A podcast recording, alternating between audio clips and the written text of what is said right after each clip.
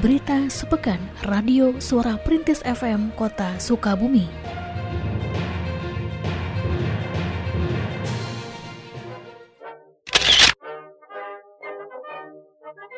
Operasi Pasar Murah Kebutuhan Pokok Masyarakat yang diselenggarakan oleh Dinas Koperasi, UKM, Perdagangan dan Perindustrian Kota Sukabumi sejak 22 Desember lalu telah selesai dilaksanakan di 33 kelurahan.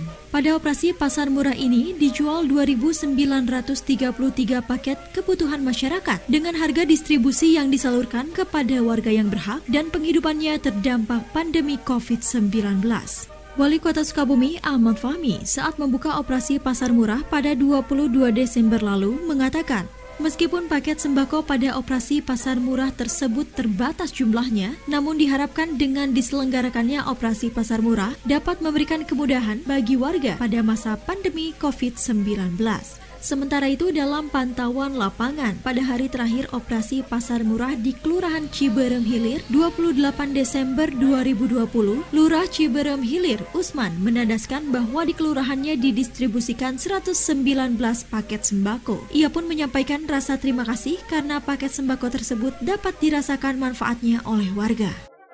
Alhamdulillah eh, pemerintah kota melalui dinas Kopren, dinas Kopdagrin eh, apa menjual sembako murah. Dan masyarakat sangat betul-betul membutuhkan. Karena memang kemarin yang dijadwalkan dari 105 itu sebelumnya juga kuponnya sudah habis Pak. Alhamdulillah. Artinya saya selaku lurah di Ciberem berterima kasih kepada Pemda Kota Sukabumi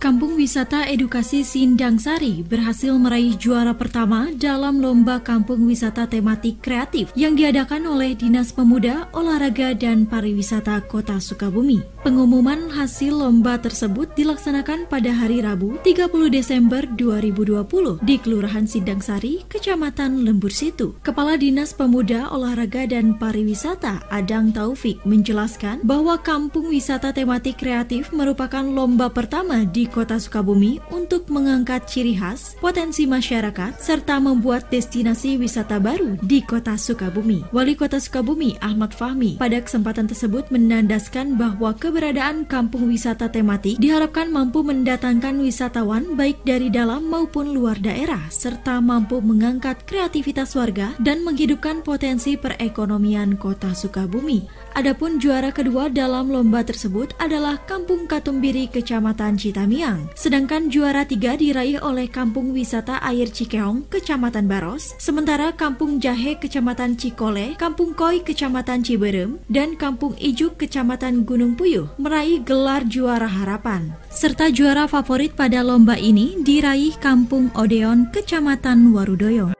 Jadi kota Sukabumi harus sudah mulai bersiap dengan percepatan infrastruktur yang dilakukan oleh pemerintah pusat. Salah satu caranya bagaimana kita mempersiapkan di lokasi-lokasi yang ada di tujuh kecamatan ini kampung-kampung yang sifatnya tematik sehingga warga masyarakat dari beberapa dari berbagai daerah ketika ingin mencari alternatif wisata mereka bisa berkunjung ke kampung-kampung tematik tersebut.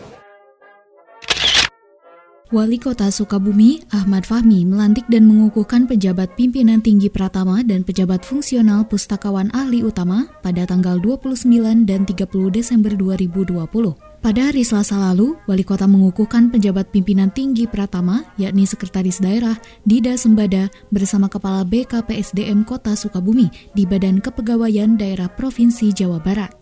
Kemudian pada hari Rabu di Balai Kota, Wali Kota melantik pejabat fungsional pustakawan ahli utama, pimpinan tinggi Pratama, beserta camat. Di antara para pejabat yang dilantik adalah pejabat fungsional pustakawan ahli utama, Nike Siti Rahayu, Kepala Dinas Satpol PP, Agus Wawan Gunawan, dan Kepala Badan Kesatuan Bangsa dan Politik Yudi Yustiawan. Dalam amanatnya, Wali Kota menjelaskan bahwa pelantikan kali ini dilakukan karena adanya perubahan struktur dan nomenklatur organisasi sesuai dengan Peraturan Daerah Nomor 7 Tahun 2020. Ditegaskannya bahwa perubahan tersebut dilakukan untuk semakin meningkatkan pelayanan kepada masyarakat. Ia mengharapkan para pejabat yang baru dilantik dapat segera menjalankan tugas dengan baik pada instansi masing-masing sesuai dengan target RPJMD. Selain itu pula diingatkan agar setiap instansi tetap meningkatkan sosialisasi pencegahan COVID-19.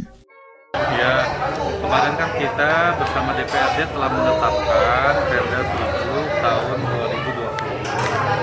2020 yang berisi tentang hasil evaluasi kelembagaan.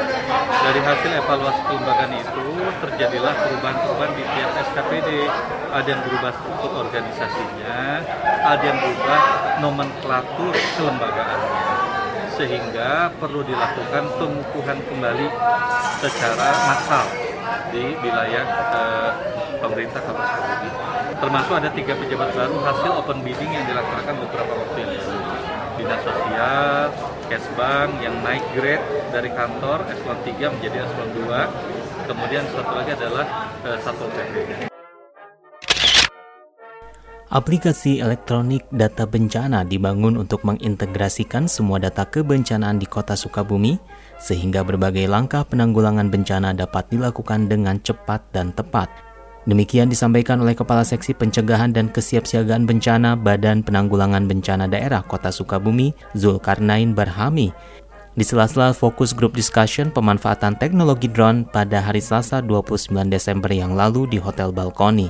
Aplikasi ini diperlukan karena menurutnya dalam penanggulangan bencana tidak hanya menjadi tanggung jawab BPBD saja, tetapi merupakan tanggung jawab bersama. Diharapkannya melalui aplikasi ini kelak data pra bencana saat bencana dan pasca bencana dapat terintegrasi dan dapat dimanfaatkan sebagai salah satu bentuk layanan informasi bencana. Aplikasi yang saat ini kita rancang itu kita namai dengan aplikasi EDAN yang artinya elektronik data bencana. Jadi nanti di aplikasi tersebut akan kita bisa mengintegrasikan semua kegiatan-kegiatan bencana mulai dari pra bencana, saat bencana dan pasca bencana itu akan terintegrasi. Terlebih juga pada saat tanggap darurat atau saat darurat itu laporan-laporan kejadian bencana itu akan menyatu sehingga ketika kita mencoba untuk membuka aplikasi dan all about disaster semua yang tentang bencana yang ada di kota Sukabumi itu bisa kita lihat bisa kita buka atau bisa diketahui oleh publik sebagai bentuk layanan lewat informasi bencana yang ada. Hal ini kita maksudkan supaya kita bisa melakukan tindakan cepat, tepat, dan terkoordinasi dalam penyelenggaraan penanggulangan bencana. Karena kebencanaan itu tidak bisa kita lakukan secara diri sendiri, tapi harus menggunakan keterlibatan dari semua pihak, masyarakat, swasta, media, dan lain-lain yang biasanya kita sebut sebagai pentahelik. Jadi harapan kita dan dengan aplikasi Padang itu semua terintegrasi terhubung ya dengan semua yang ada di wilayah semua yang ada di KPD terkait dengan kegiatan kebencanaan.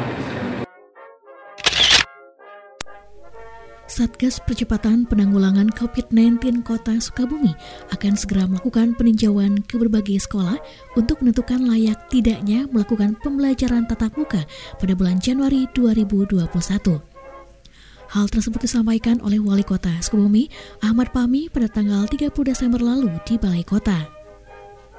Berkaitan dengan hal tersebut, Dinas Pendidikan dan Kebudayaan Kota Sukabumi telah memberikan daftar berbagai sekolah pada semua jenjang pendidikan di Kota Sukabumi yang telah siap melakukan pembelajaran tatap muka. Namun ditegaskan oleh wali kota bahwa pembelajaran tatap muka tetap memerlukan izin orang tua murid. Dinas Pendidikan sudah menyampaikan e, beberapa sekolah yang menyatakan siap untuk melaksanakan tatap muka.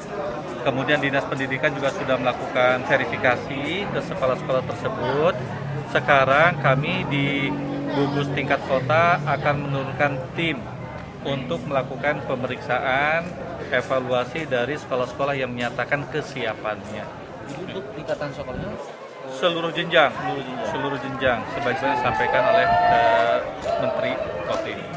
Kan yang lebih penting pembukaan tatap muka ini tetap harus ada izin dari orang tua siswa ya, itu yang lebih penting. Jadi tidak berarti mereka yang sudah siap juga bisa serta-merta melakukan pembelajaran tatap muka, tetap kita harus lakukan itu. Khawatir nggak Pak dengan kondisi saat ini? Khawatir, khawatir. Tidak akan menolak rencana itu Pak? Uh, menolak sih tidak, tapi kita lihat nanti kelayakan, ya kelayakan standarisasi yang ada di sekolah. Jadi kalau pemerintah daerah tidak akan melakukan penolakan, tetapi kita melihat kelayakan. Ketika dianggap belum layak, ya jangan dibuka dulu. Wali Kota Sukabumi Ahmad Pami meresmikan kawasan pedestrian Jalan Insinyur Haji Juanda pada hari Kamis 31 Desember 2020 dalam kegiatan apel Kosinir Pengamanan Malam Tahun Baru. Hadir pada kesempatan tersebut Wakil Wali Kota Sukabumi, Andri Hamami, beserta jajaran pemerintah Kota Sukabumi dan Forum Komunikasi Pimpinan Daerah. Dalam semutannya, Wali kota menegaskan kawasan yang sering dijuluki Dago oleh masyarakat merupakan kawasan ikonik di kota Sukabumi. Salah satu tujuan penataan kawasan ini adalah untuk memberikan kenyamanan bagi masyarakat dengan area pejalan kaki yang lebih luas serta dilengkapi fasilitas untuk disabilitas. Wali kota juga meminta kepada dinas terkait untuk melakukan penertiban kepada para pedagang yang sering berjualan di kawasan Dago. Wali kota mengharapkan masyarakat dapat menjaga hasil pembangunan di kawasan Dago yang merupakan satu-satunya pembangunan yang dapat dilakukan di tengah pengalihan anggaran untuk penanggulangan COVID-19. Ya tentunya setelah ini selesai dibangun, kami berharap warga masyarakat juga silakan menikmati dan menjaga lingkungan ini dan juga menjaga eh, apa wisata ini. Kita berharap pedestrian ini bukan hanya dimiliki oleh pemerintah saja, tetapi dimiliki juga oleh masyarakat termasuk juga menjaganya oleh masyarakat.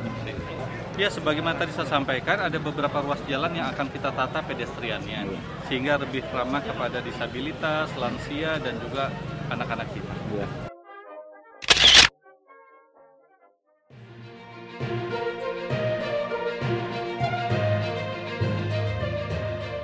Berita sepekan Radio Suara Perintis FM Kota Sukabumi.